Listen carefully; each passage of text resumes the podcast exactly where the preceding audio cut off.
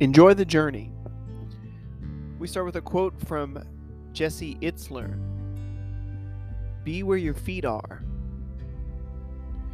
Earlier in the year, when I was still wearing the rose colored glasses that come with catching the uh, entrepreneurship bug, whatever that means, I came across Jesse Itzler on YouTube.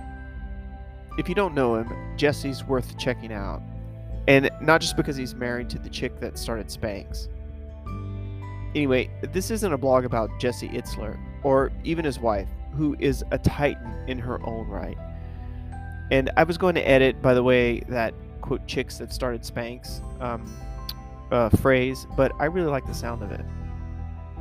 I only bring Jesse Itzler up because the quote about being where your feet are is as perfect a summation of what I'm about to write or say in this case as anything. And secondly, I realize now that if I'd been paying close closer attention earlier in the year when I stumbled on his wisdom, I might have saved myself a lot of trouble. See, the thing is, I've been pressing, pressing for months.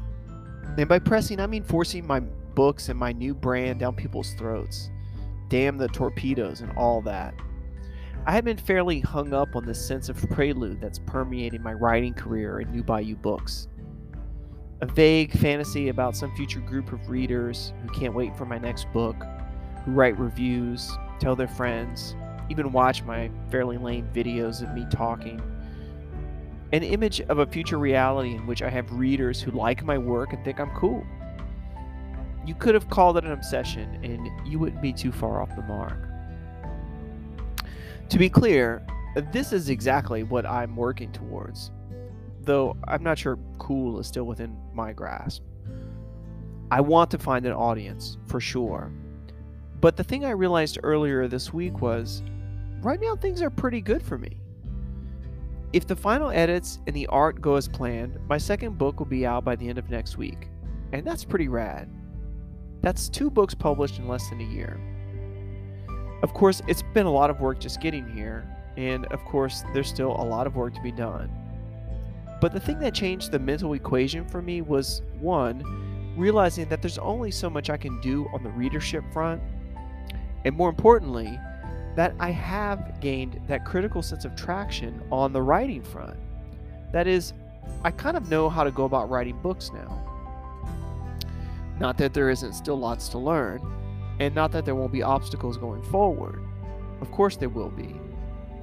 But never mind those things, because I'm prepared for the kinks and the hard work. As best I can be, anyway. The real source of peace I found this week was in knowing that now that I understand at a basic level my own process for writing new books, there's no reason to be stressing over the fact that, for right now, not a lot of folks are reading them. I feel like I'm doing a bad job of explaining this. Perhaps there's but perhaps there's not really a better way. So uh, let me just try to lay it out as plainly as I can in terms of advice to myself. If you're reading this or listening in this case, take it for what it's worth. Take it from someone who has spent perhaps too much intellectual and emotional energy fantasizing about a future state that will certainly never happen. At least, not in the way that I like to envision it. The writing of the books has to be enough for you. If you can't be satisfied with your own work, with the process of writing new material, polishing up it as best you can, and putting it out for others to discover, then you will never be satisfied. Yes, of course, you want people to read your stuff, but that's serenity prayer territory. All you can do is put yourself into the writing and only after that's done, do some outreach and marketing in a way that feels right to you. That, that is all. The only other thing you can do is to get on with the rest of your life. For me, that means spending time outside my office, participating in the lives of the people I love, and also, frankly, just doing other shit refining old tools I get from refinishing rather old tools I get from the local flea markets, practicing my French, getting my scales down on the guitar, running in the woods. The sustainable path for a writer, I finally understand, is one in which the writing is just a component of the overall life.